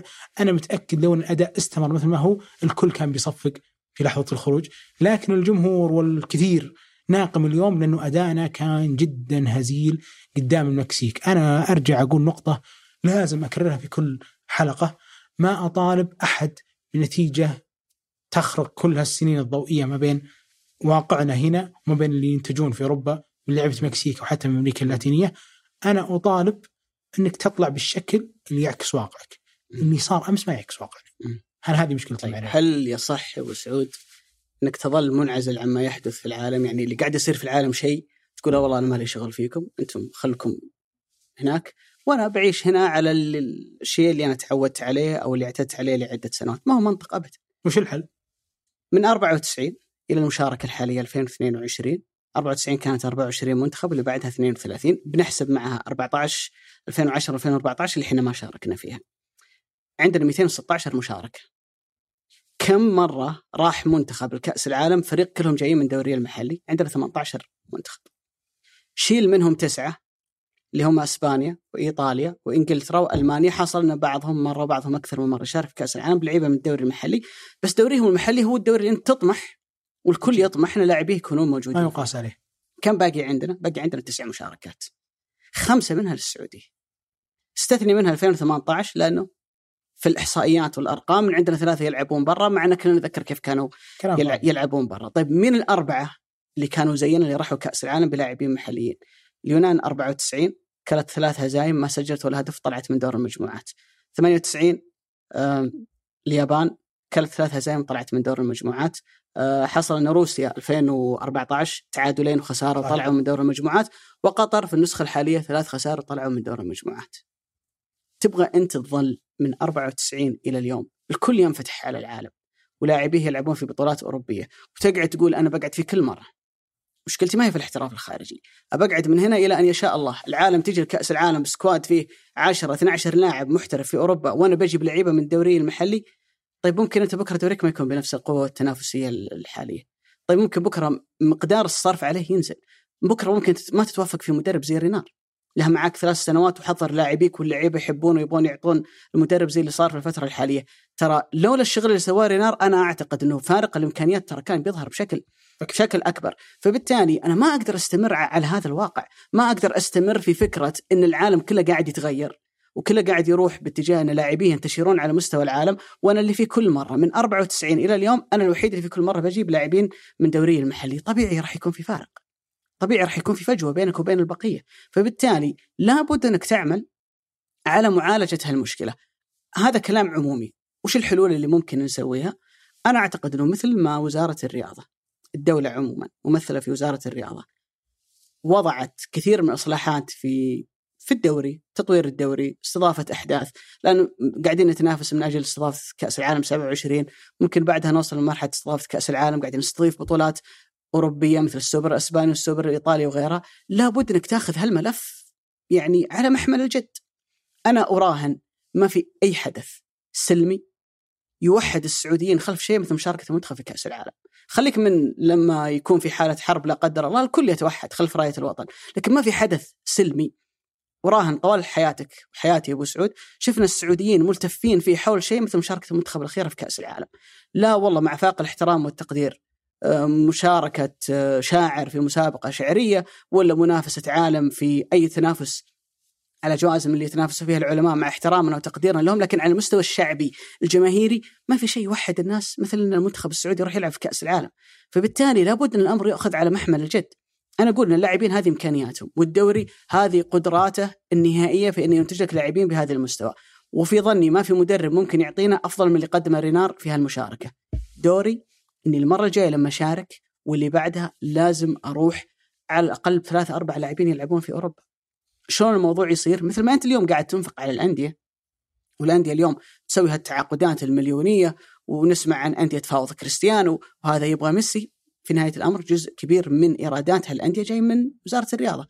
طيب خذ هالملف على محمل الجد. لو يصل بك الأمر لأنك أنت تدفع جزء أو كامل رواتب هاللاعبين مقابل تتيح لهم فرصة أنهم يلعبون برا. عندنا تجربتين إحنا الحين، تجربة فاشلة جدا في ألفين وثمانية عشر فهد مولد يحشي لسام الدوسري، تجارب مؤقتة. يعني. أنا بأشرحها ثم نبدأ نقول رأينا فيها. تجارب تكفلنا برواتبهم، دفعنا مبالغ للليغا وطلعناهم. في تجارب أقل منها الحمدان في الدرجة الأولى أعتقد وكذا، ما ظهرت لنا بين نتاج واضح إنه لما إمري يملك سالم ما راح يشركه لأنه يشوف من فريقه أفضل، وصار نفس الشيء اللي فهد مولد وليحيى الشهري كلهم انتهوا مبكرا عدا سالم. أرجع برضو إلى اللي من ألفين وتسعة عشر لما جاء سمو وزير الرياضة الأمير محمد بن فيصل في نقطة برنامج الابتعاث، فريق كامل يروح يشارك ويعسكر في أوروبا، يشارك يلعب هناك، وبعد ذلك تبدأ الأندية تختار الأندية الأوروبية في بلجيكا في فرنسا، ويكون عندنا جزء أعتقد نتكفل فيه، وبعد ذلك يحترف خارجيا. أنا ما أشوف أنه في أحد يقدر يوصل إلى أعلى من كذا في نقطة تسويق اللاعب واحترافه. لما في لاعب ياباني يبي يطلع لألمانيا وحتى البرتغال حتى لبلجيكا درجة ثانية أو درجة أولى، فأنه في كشاف معتمد من هذا النادي شاف في هذا اللاعب موهبة، هذا اللاعب دخله ضعيف، لقى هذه الفرصة فتدرج وانتقل. الانتقال الطبيعي. عندنا الأمر مختلف تماما، اجتماعيا تحديدا الأمر مختلف تماما. لما يجي لاعب مثلا، عطني مثال أي لاعب، خلينا نقول حسن تنبكتي الحين بينتهي عقده أو في فترة ست شهور بيدخل. لو حسان على افتراض جدلا بيلقى عرض يعطيه مليون ريال في السنة من أي لاعب، من أي يعني ترى المليون ريال في السنة لأي لاعب في يعني خلينا نقول هذه المنطقة من العالم يعتبر كثير، بس خلينا نقول مليون ريال، وبيحترم مثلا في الدوري البلجيكي في التوب فايف مثلا، مو ما راح أسميه اندر اختك لا ما أندية التوب فايف. كم من الأندية السعودية بتعطيه؟ تعطيه أكثر بكثير، تعطيه خمسة ستة سبعة في ذا الحدود. طيب في السنة ما راح، حتى لو كان أكثر المتيمين في كرة القدم هذا اللاعب يروح لهذا العرض ويترك هذا العرض الحالي. النموذج الثاني اللي جت لأنديتنا ودعمت حطت فلوس، عفوا الوزارة دعمت وحطت فلوس، انه عمل كان مسألة استثمارية بحت، بدخل مداخيل للليغا والأندية بياخذون اللعيبة يدفعوا راتبهم وخلهم. فما في يد سعودية في هذه المنطقة الا اذا حدث شيء مثل مثلا احتراف اي لاعب صغير ولا كمل هناك، وفي اسماء ودي اذكر بس في كذا لاعب راحوا احترفوا هناك تجارب بسيطة ما تحملوا الوضع المجتمعي، وانه اصلا ما هو نجم، وانه اصلا في الدوري ما هو متابع، وتحمل ثلاث اربع سنوات لين يظهر ثم نكمل. عشان كذا انا ما اشوف انه حل، يعني على الاقل على الاقل تقدر وزارة الرياضة ولا الأندية ولا اللعيبة بيحلونه. في نفس المقياس هذا برضو قطر، قطر عندها نموذج رياضي صدرت فيه مواهب لأوروبا، لكن لما جاء الوقت انهم هم يبون يشاركون فيه في ألفين وتسعة عشر كلهم رجعوا، أكرف عفيف ومعز علي كلهم كلهم لما جاء الوقت انه احنا نبي نلعب كلهم رجعوهم، مع انهم مدفوع على راتبهم من الليغا شاركوا فيهم الدوري القطري وحققوا. عشان كذا النماذج الموجودة هنا غالبا القرار الوزاري فيه ما يصنع قرار. م. وش اللي يصنع حدث فيها؟ إن النادي الأوروبي هذا يقتنع ويجي يجي لاعبك. هذا هو ما شيء صعب. الآن هذه المشكلة بالسعود أنك تحتاج إلى خلق نموذج. المصريين لو تناقشوا قبل سنوات، من هو أسطورة كرة القدم المصرية، اللي بيقول لك حسام حسن، واللي بيقول لك الخطيب، واللي بيقول لك اليوم قولا واحدا هو محمد صلاح. صحيح. جاء نموذج غير كل مفاهيمك وفتح الباب وحفز كثير من اللاعبين هم يروحون يكررون نفس التجربة. فبالتالي أنت تحتاج إلى خلق نموذج، ما راح تخلق نموذج إلين أنت تتدخل في الموضوع. اليوم لو أتاك عرض رسمي، أنت مثلا عندك شبكة علاقات مع عدة أندية، قلت والله اللي عنده اهتمام بأي لاعب في الدوري من المنتخب السعودي إحنا ممكن نسهل لكم الموضوع، وجاك نادي أوروبي محترم قال لك أنا أبغى سعود عبد الحميد، ولا أنا أبغى أخذ حسان تنبكتي، ولا أنا أبغى أخذ فراس بريكان أو أو أي عنصر يدعم. وأنت سهلت الموضوع هذا، يدعم. ما راح يحترف برا. ما هي فكرة إحنا أبو سعود نغرق في فكرة إنه اللاعب لابد أن يتدرج. عمرو زكي ترى من الدوري المصري لاعب في ويجن بريمير ليج، كان ينافس على لقب هداف الدوري الإنجليزي. علي دائي وعلي كريمي وغيرهم من الأسماء الإيرانية، ومهدي تارمي من الخليج فورا إلى لاعب مهم على مستوى كرة القدم الأوروبية. مشكلتنا في هذه الخطوة. ما نقول لك أبو سعود لابد أن أحد يتدخل في هالموضوع. أنا ماني هنا في موقف إني أقول هذا هو الحل سووه، لأن لو كان عندي حل بروح أقدمه للوزارة، لكن لابد الأمر أن يدرس. فكرتك تكون معزول عنها العالم، يظل الناس في كل مشاركة يأتون بكم من اللاعبين المحترفين في أوروبا، وأنت تجي في كل مرة لاعبين من دوريك المحلي، هذه مشكلة. بس لو افترضنا، بس خليني أوضح الموضوع أبو سعود، لو افترضنا أنها أشبه بمعركة، الدوري السعودي عمره ما حيصدر لك إلا جنود في في هذه الحرب وهذه المعركة. تبغى جنرالات، تبغى ناس تقود المنتخب، تبغى ناس لها ثقلها في غرفة الملابس، في التأثير على نتائج المنتخب، في صنع لحظات حاسمة وفارقة، لازم يأتون من برا. اللي ضيع علينا مباراة بولندا تشيزني، تشيزني من أرسنال إلى يوفنتوس يلعب في مستوى سالم في حياته ما لعب فيه، ولذلك يقدر يخدعك، يقدر يوهمك إنه بيروح في هالزاوية بعدين يروح في هالزاوية، لأنك لو تلعب عشرين سنة في الدوري السعودي ما في حارس بيخدعك بهالشكل. هذا اللي أنا يعني اللعب في المستوى العالي جدا هذا يخليك تروح كأس العالم. أنا ما أبغاك تلعب مباراة كأس العالم هي أهم مباراة في حياتك. ليفاندوفسكي مش أهم مباراة في حياته، أهم مباراة في حياته بيلعبها في في الليغا، في الكلاسيكو، في دوري أبطال أوروبا. لكن لما تروح كل أربع سنوات مباراة عمرك هي كأس العالم، طبيعي بترتبك. أنا سؤالي وعلي، طبيعي ما بتعطيني أفضل أداء. هل النقطة هي اللي أنت لازم تعالجها؟ حنا نتفق وعلي تماما إنه في فوارق بيننا وبينهم، ما في أحد بي خلينا نقول يحطنا في مقامهم. بس أنا سؤالي هل حنا نملك قرار؟ أنا هنا هنا اللي أفكر فيه. يعني مثلا لما ذكرت محمد صلاح أو طبيعة المعيشة أصلا في مصر، الأندية المصرية لو يجيها أي نادي في الدوري السعودي بياخذ أكبر نجم ومرتاح. مؤمن زكريا أنا أتذكر لما جاء للنادي الأهلي، ولا حتى أي لاعب في أحد ولا في التعاون، أي نادي سعودي يقدر ياخذ أي لاعب في مصر في الدوري المصري. فلما يجيه عرض من بازل، وأصلا في تجارب ميدو وعمرو زكي وكل هذه الأسماء والنني، ففي طبيعة مجتمعية، في دخل خلي الأندية الأوروبية عرضها هذا يوازي معيشته هذه أو يزيد. لا أنت أبو سعود عمرك ما حتنجح بالنموذج هذا. فأنا اللي أقصد النموذج هذا ما راح ينجح أبدا. أنا سؤالي هل له في قرار نقدر نتخذه ونخلي اللاعب السعودي يلعب هناك؟ قرارنا لما يجي عرض لا يرفض النادي. هو في عرض جاء ورفض نادي؟ أنت تعرف في نماذج عديدة، أنت تعرف في نماذج عديدة، يمكن أشهر واحد فيهم نواف دمياط لما فتح له باب الاحتراف وفي وقتها ما ما أعطي مجال إنه لا نتكلم على ال... وغيرهم ياسر القحطاني وأكثر من عنصر. أنت اليوم أثبت نفسك في كأس العالم. ترى بالمناسبة أنا أتكلم الحين عن احتياجك اللاعبين الأجانب، في نموذج هو شاذ شوي ما تقدر تقيس على الشاد لأنه صار في مرة واحدة ولا عاد تكرر، اللي هي كوريا في كأس العالم ألفين واثنين كان معظم عناصرهم ترى ما كانوا محترفين برا. صحيح. دوري ياباني واحد بس كان يلعب في اندرخت البلجيكي والبقية ياك في كوريا في اليابان. لكن بعد كأس العالم لما أظهروا أنفسهم بشكل جيد كلهم طلعوا ولعبوا تشامبيونز ليج، وبارك جي سونغ طلع من الدوري الكوري راح لعب في اندهوفن الهولندي ولعب تشامبيونز ليج معاهم ضد ميلان إذا ما كنت مخطئ في ألفين وخمسة، وبعدين راح مانشستر يونايتد. أنت لو جتك هالنقلة الحين جاك نادي وقال لك أنا والله أنا مرة معجب في أنا ما أتصور أبدا تنبكتي ولا سعود عبد الحميد، هل تتوقع في حد بيرفض؟ النادي راح يرفض. أنا ما أتوقع بيرفض. النادي من حقه إنه يرفض، هو من حقه، لكن دورك هنا إنك أنت تتدخل. أنا أتذكر أنا أنا أنا في هالموقف أبو سعود بأمانة، أنا والله ما يهمني حسابات الأندية ولا يهمني لاعب هذا مؤثر ولا ما هو مؤثر، يهمني إني لما أشارك في كأس العالم ألفين وستة وعشرين الجاية بمشيئة الله ما أبغى أروح أنا الوحيد اللي بفريق محلي وناس جايتني بلاعبين من مختلف أصقاع الأرض. خليني بقول بعلي هذه مشكلة كبيرة جدا لابد أن تعالج. خليني بقول معلومة ما أصحبها في رأيي، لو جاء نادي واهتم في أي لاعب من هاللعيبة بيطلع، أتمنى هو بيطلع وهو يضحك. أتمنى يا ريال نفسه لما أبدأ رغبة أن يكمل مع سالم، سالم كان موافق م. في ألفين وثمانية عشر سالم كان موافق وهيال كان موافق وكان الدعم. طيب من اللي سهل هالموضوع هنا يا أبو سعود؟ قصدك تسهيل مالي؟ التسهيل مالي وغير مالي. المالي ما صاحب القرار. إيه أنا أقولك التسهيل المالي تحديدا ما في أكبر من وزارة الرياضة اللي تعطي الهلال الفلوس أو تعطي النصر الفلوس أو تعطي الشباب فلوس، يعني هتدعم هالدعم المالي اللي يعني وزارة الرياضة مقومة مشروع كامل ياخذ مصاريف ضخمة على لعيبة شبان بس عشان يطلع واحد ولا اثنين، فإنه يجي واحد جاهز أكيد إن الوزارة تكفل فيه. بس أنا ما أظن أبدا إنه إحنا بنرفض، احنا نحتاج بس انه هل اوروبي يقتنع. انا اتوقع انه هو الاوروبي ما راح يجيك لين ما انت تسوق، لانه في انطباع عن اللاعب السعودي انه ما يلعب برا وان اللاعب السعودي غالي واذا راح ستة شهور ياخذ كبري عشان يرجع مره ثانيه. لابد انت في هالمرحله انك تتعب على خلق نموذج يغري الجيل القادم من اللاعبين ان ترى الايقونه. يعني اتمنى انه بعد سنوات ننسى سالفه من هو اسطوره الكره السعوديه ماجد عبدالله ولا يوسف ثنيان ولا سامي الجابر، يصير ينقال عن اسطوره الكره السعوديه هو واحد يلعب في مانشستر يونايتد ولا ليفربول، زي ما قاعد يصير الان مثلا مع مصر ومع كوريا مثلا. عندهم الان خلاص سن هو هو اسطورتهم ما فيها نقاش لانه قاعد يلعب في مستوى ولا واحد لعب فيه.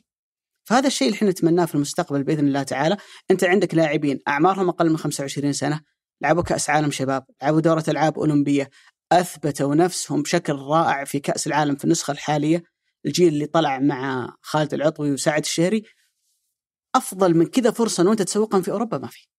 فإذا فاتت هالفرصة وكملنا على نفس المنوال وظلينا معزولين عما يحدث في العالم، أنا أقول لك من الحين إذا الله أحيانا لا تتوقع نتائج مختلفة في ستة وعشرين. أنا أقول أبو علي مشكلتنا برضو واحدة من أكثر مشاكلنا أنه إما أنه يروح فيهمش مثل ما صار في قطر وصار في لعيبتنا سالم و... يعني سالم الدوسي لما جلس ست شهور ما لعب كورة كانت بالنسبة لنا عزمة، فهد مولد بيحشيرت من راحوا لعبوا قدام روسيا، أو مثل قطر لما راح أكرم عفيف وغيره لعبوا ولا مباراة. فأنا عندي أزمة أنه يهمش، وهذا وارد إن ما كان احتمال غالب أنه يروح ويهمش. هذا واحدة. النقطة الثانية أنه يجيه العرض بس يستصغره فيرفضه. والكابتن ياسر قحطاني طلع هنا معنا في ثمانية في فنجان وذكر كل تفاصيل رفض العرض مانشستر سيتي. النادي وافق، الهلال باع نجمه السوبر أفضل لاعب آسيوي بعدها بسنة وأفضل لاعب في المنتخب، والنجم اللي إذا طلع أنت بتحتاج تجيب أجنبي تاريخي في ألفين وثمانية ألفين وسبعة عشان يغطي مكانه. دعمه وسافر وكل شيء، يعني الأمير محمد بن فيصل ذكرنا حتى العقد وقعه ووافق في وقت ما في دعم حكومي، كل دعم أعضاء شرف واللاعب اللي رفض. فأنا هذه النموذجين اللي خاف منها. في عروض بتجي، هل اللاعب يقبل؟ إذا قبل هل هو بيروح يلعب ولا لا؟ تقدر تشرط أبو سعود؟ اليوم احنا شايفين مثلا قضية عقد كريسمان مع برشلونة، الطريقة اللي طلع فيها ترتياجو طلع من برشلونة اللي كان في بند في عقده ما لعب عدد يب. معين من مباريات يمشي. أنت تقدر إيه بس تقدر تحط شروط جزائية، تحط أن اللاعب يفسخ عقده، تقدر تحط أي حلول في سبيل أن اللاعب تضمن مشاركته. بالنسبة لهم مثلا تياغو لاعب برازيلي جاء جنس لأنه لاعب كويس وبعد ذلك هو يبني لمسيرته بهالطريقة، ما راح يلقى في مكان برشلونة على طول. الخطوة اللي بعدها غوارديولا يبيع خمسة وعشرين مليون. لا الفكرة يا أبو سعود يعني أنا حد... حتى الأندية الكبيرة تقبل بوجود هذا البند إن هو... إذا ما لعب هذا العدد من الدقائق ترى يفسخ عقده. بن... أنا أعتقد أبو علي بالنسبة لأنديتنا وبالنسبة للمسؤولين الرياضة لنا كل الحوافز بتوضع علشان يلعب. هذا اللي نتمنى. بس بالنسبة للقرار أنا أشك فيه صراحة. اللي نتمناه ونطالب به إيجاد صيغة تسهل عملية نقل هاللاعبين إلى أوروبا، نقلهم وليس إنه الأندية تجيك وتتم زي ما هو قاعد يصير في أي مكان ثاني في العالم، لأنك أنت ضيعت سنوات طويلة ولا خلقت نموذج ولا خلقت عند الآخرين ارتياح أنه ممكن يفاوضون لاعبينك.